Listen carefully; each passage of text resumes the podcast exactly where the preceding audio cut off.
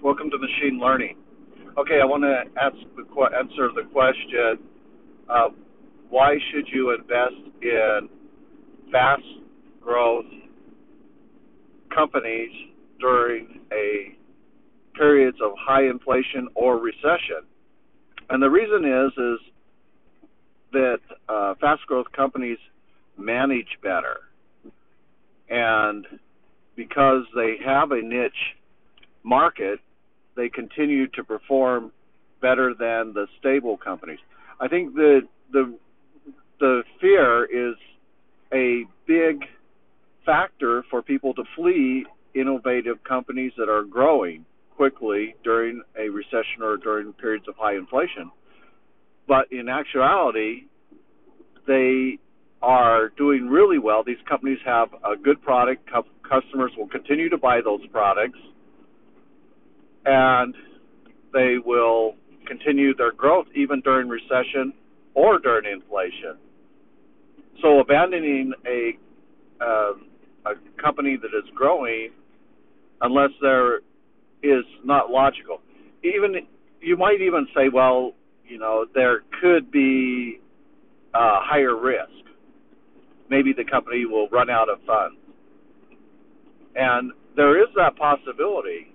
So you have to look at the financials of the company to decide whether or not they their cash flow, their product offerings will continue to have strong demand, and uh, they will be able to get the financing they need to continue their growth. But given that they can do those things, why not stay with those fast growth companies? And because they are more efficient. And so the idea of fleeing a growth oriented company during recession inflation is actually a product of just sheer fear. And it's under the assumption that a stable company will produce perform better than a a uh, growth oriented company during these these uh, business cycles. And I, I think the the reasoning behind that is maybe go back to the way when we we invest in bonds. So when bond prices are climbing, you're buying, uh, you know, you're willing to sell your bonds at a higher price and take a profit. When bond prices are dropping, you're holding on to, uh, you're you're looking for bonds that can acquire higher yield so the price is dropping and the yield is going up. So then you're you're looking at uh, income-based investment versus asset appreciation-based investment.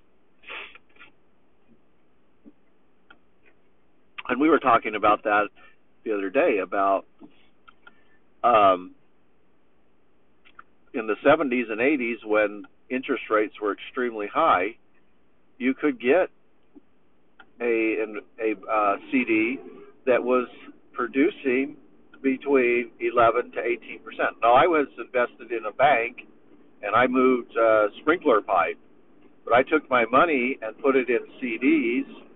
And at one time, I had one CD that had was making 11 percent interest, and I think it doubled in three years.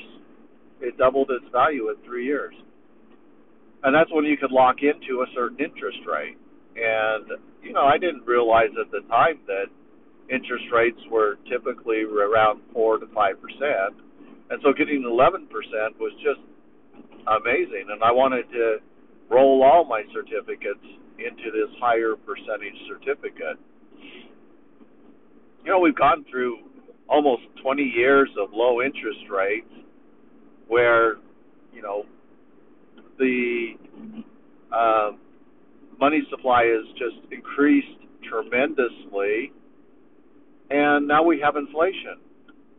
And so I think the reversal will be as as bond prices drop and yields increase, that you can move back to a period, maybe to these periods where you're you're making money off interest. And so um,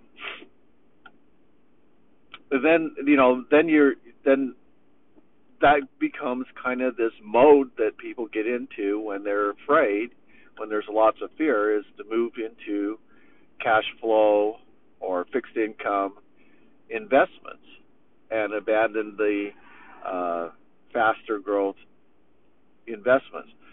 And my brother-in-law did point out to me that he did have a 18% investment in a uh, it was like almost like a savings and loan. They they had it wasn't federally insured. And so he was making 18% then he decided well it, they dropped the percentage down and he moved his money to a different bank. And uh and then shortly after that the the uh entity went bankrupt so he could have lost all his money. But he was fortunate that he had moved it and got it under federally insured bank uh security insurance. And my investment was that way. You know i had it in uh you know i was a young kid but i had it in a uh, federally insured bank for security. And at the time, I didn't really understand money that well. And I was thinking, well, what does it mean to be insured? Why do they insure the money?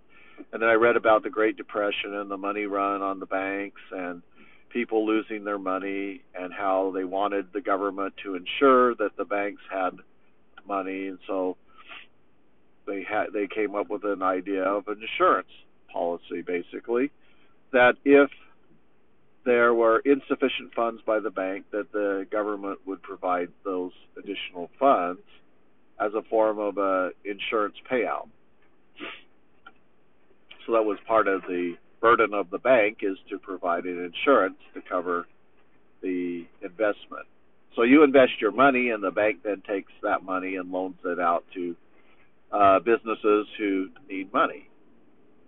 And while they loan that money out, uh, if you need to withdraw your investment, then they have a fractional reserve which you can draw upon but if everyone was drawing on that fractional reserve, they wouldn't have enough, and so that's where the insurance policy kicked in. Is that you could then uh, depend on the government to uh, make that payment. Now, it didn't say how long it would take, and so I do recall in 2008 that there were some runs on the bank, and there were delays in people acquiring their money. So probably like any insurance payment, you have to kind of fight with the insurance company to get a payment. I remember when uh, I had a car accident, another uh, vehicle had a a tire come off and it hit my car and damaged it, well, totaled the car, and uh, had to wait quite a while for the bank, the insurance company, to make a payment. And when they paid me, it was not very much money. And so I, you know, wanted to contest that, and I wanted more money. And it took a long time before they settled and said, "Oh, we're not going to, you know, give you what you're asking for. We're just going to give you three thousand dollars, and that was it." Well, you know, there's probably some forms of that type of thinking where your insurance payout may not be a hundred percent, maybe it's only a certain percentage um, that can be paid out at a certain time, and so there might be delays in terms of getting your full full amount of money out.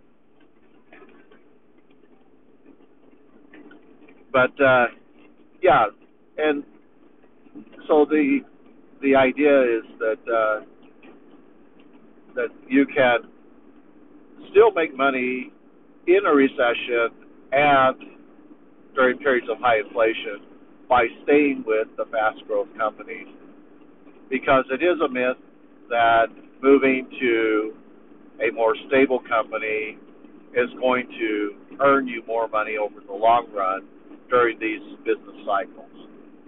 What happens is it's actually a form of inefficiency caused by fear where you move from a more efficient better producing, better performing uh, investment into a poorer performing investment because uh, that's what the herd is doing or that's what the group is doing. And so it's better to study the data, study the management, uh, understand the products, why people are buying the products, and and invest in them. I remember with Walgreens, for example, when they first came out, their stock was seemed to be very expensive, but I I thought, well, Walgreens is gonna is really growing fast. Um, I wonder if they'll be around in 20 years or so, or if this is just kind of a, a beginning phase. And today, you look at Walgreens, and they provide a lot of the pharmaceutical for the gray hairs and the aging generation. And you know, they're still here, and their their financial model is very solid. They had solid growth then. They have solid growth now, and they continue to uh, have really great real estate locations for people to get their pharmaceutical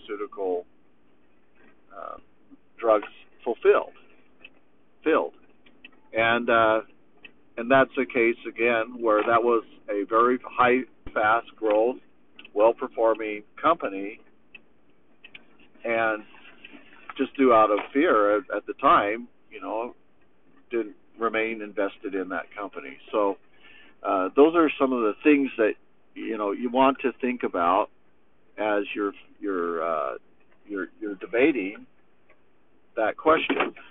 And so, as you look at the question, um, let's see.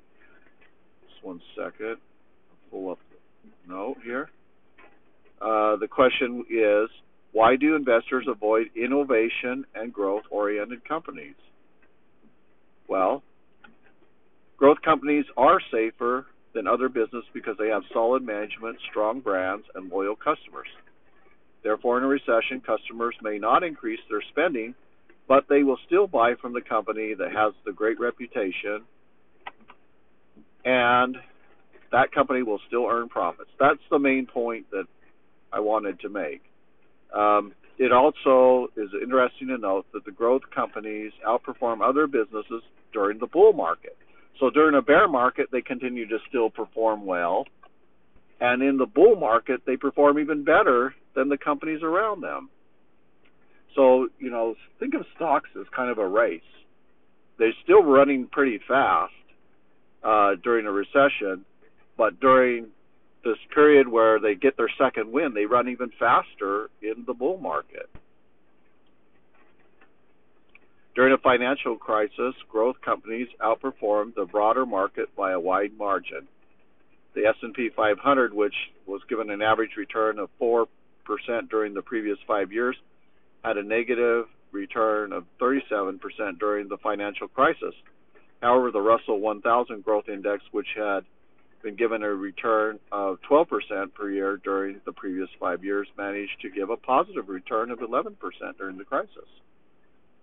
So there we go. I mean, if you're just not looking at individual stocks, but you're looking at indexes, you're going to perform better with these uh, high performing stocks.